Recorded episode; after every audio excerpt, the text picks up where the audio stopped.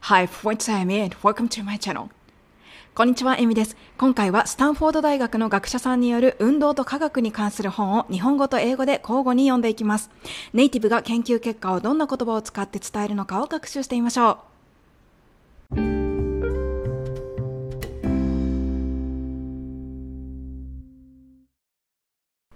はい、ということで今回は2020年に発行されたスタンフォード式人生を変える運動の科学という本から英語学習していこうと思います。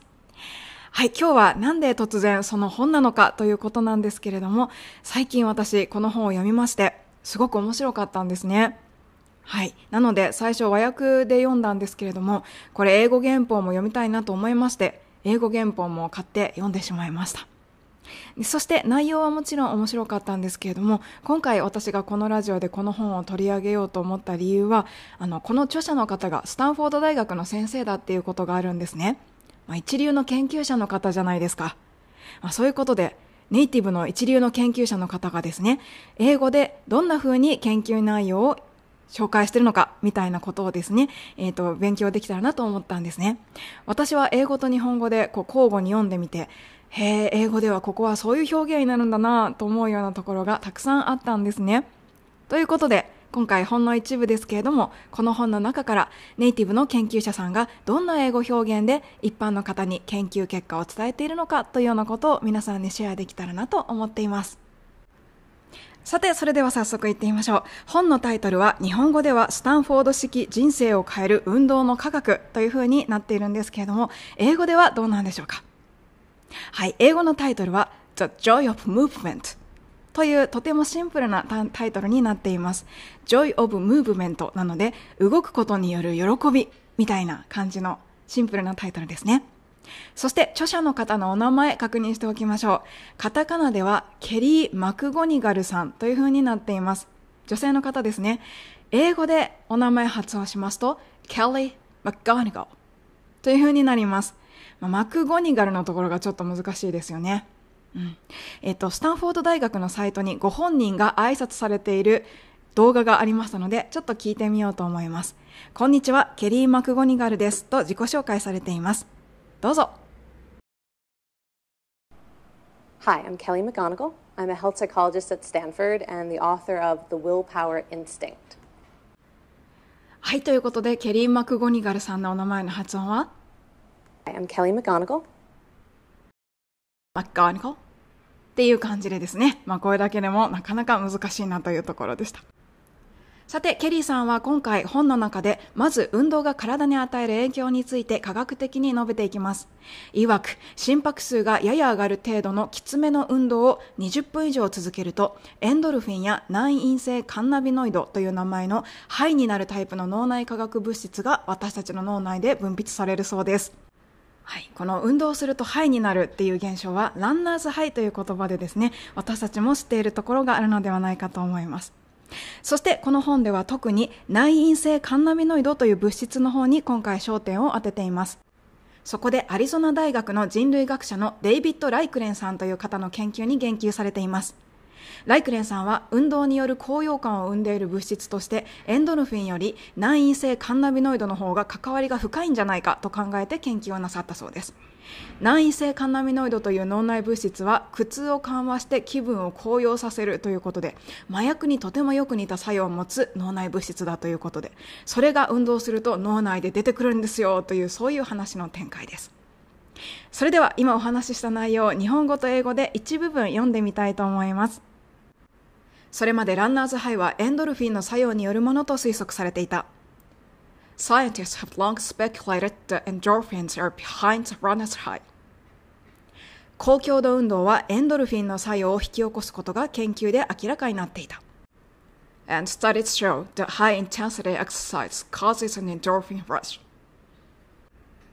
はい。まず、この部分では、えー、っと、A は B によって生じているというような文章が勉強できるかなと思ったりしました。まあ、結構簡単な文章です。A is behind B っていう言い方ですね。サイエンティストは長い間 speculate、えー、推測していた。Endorphins are behind the runner's high. ランナーズハイの後ろにはエンドルフィンが関わっているんじゃないかというふうに思ってたんですね。はい、A is behind B。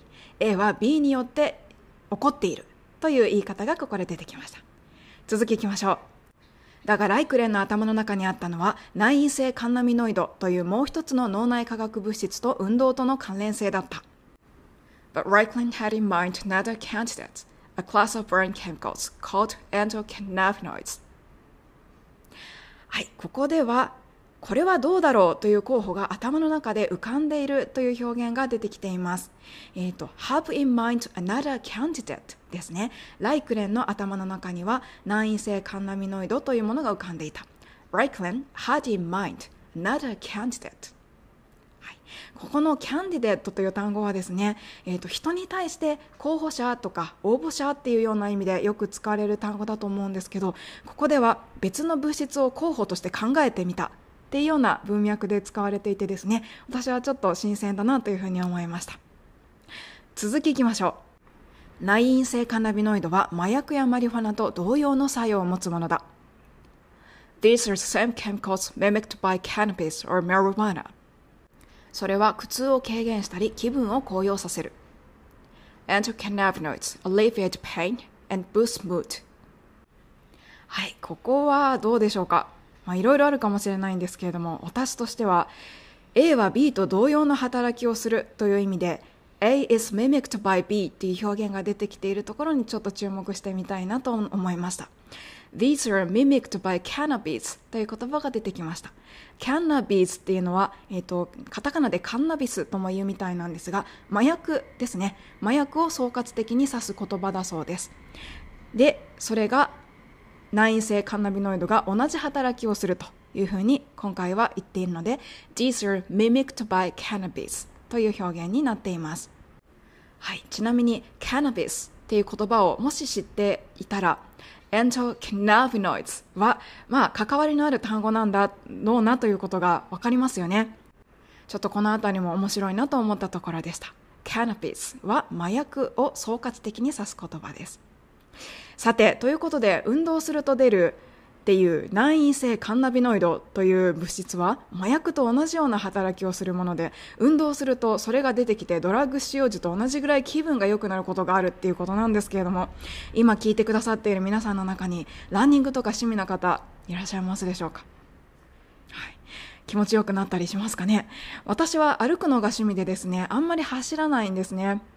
まあ、ただ自分は走らないですけど走ってる方よく見かけます。で彼らを見ますと結構表情に気分の高揚が見えるなということはよく感じることがありますね。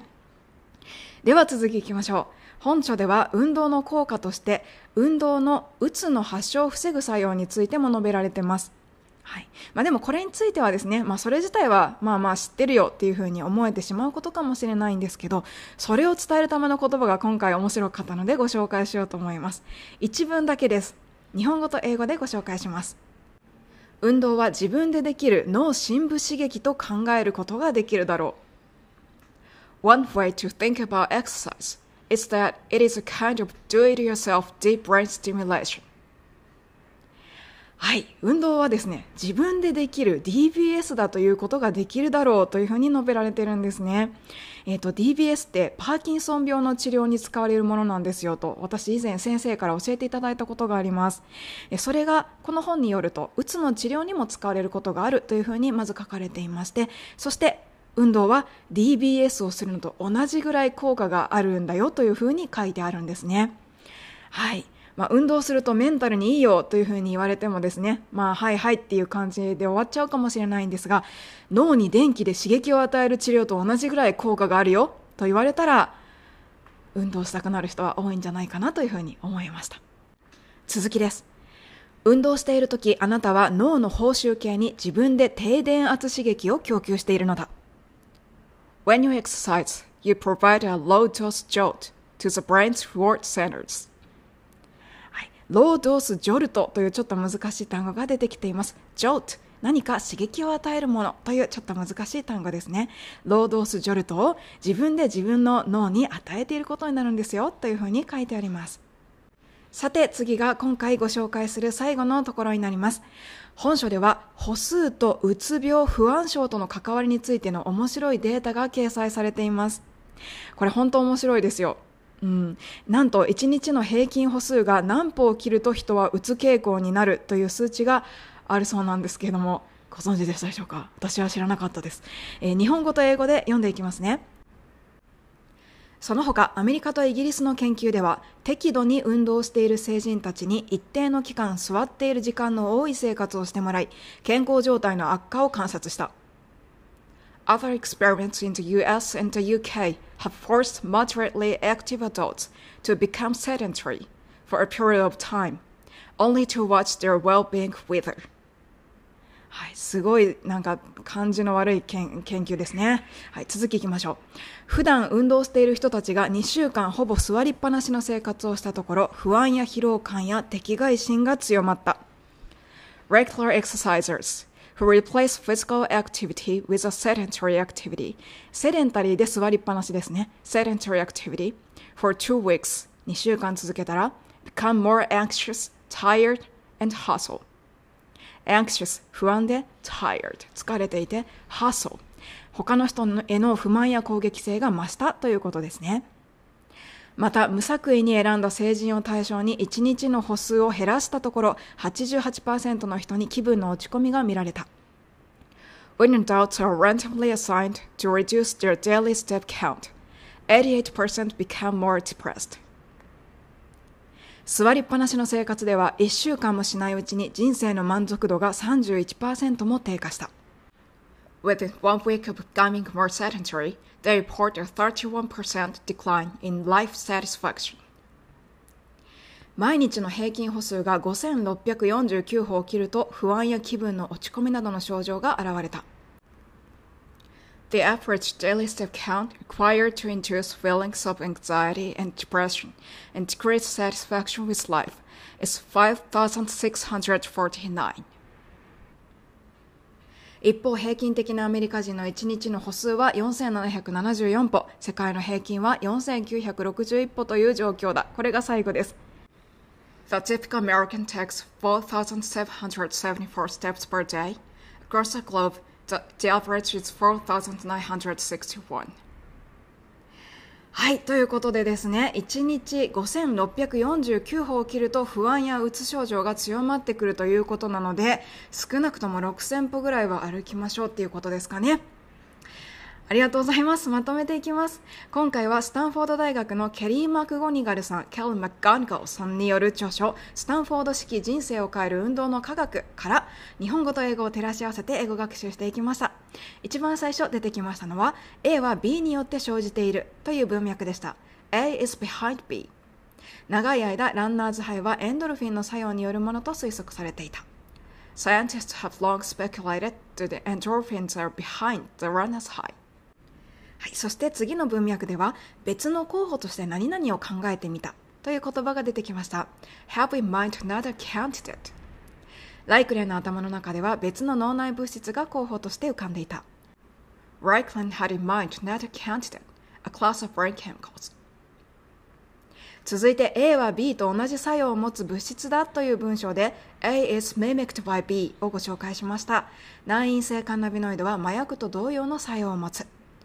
These are mimicked by cannabis.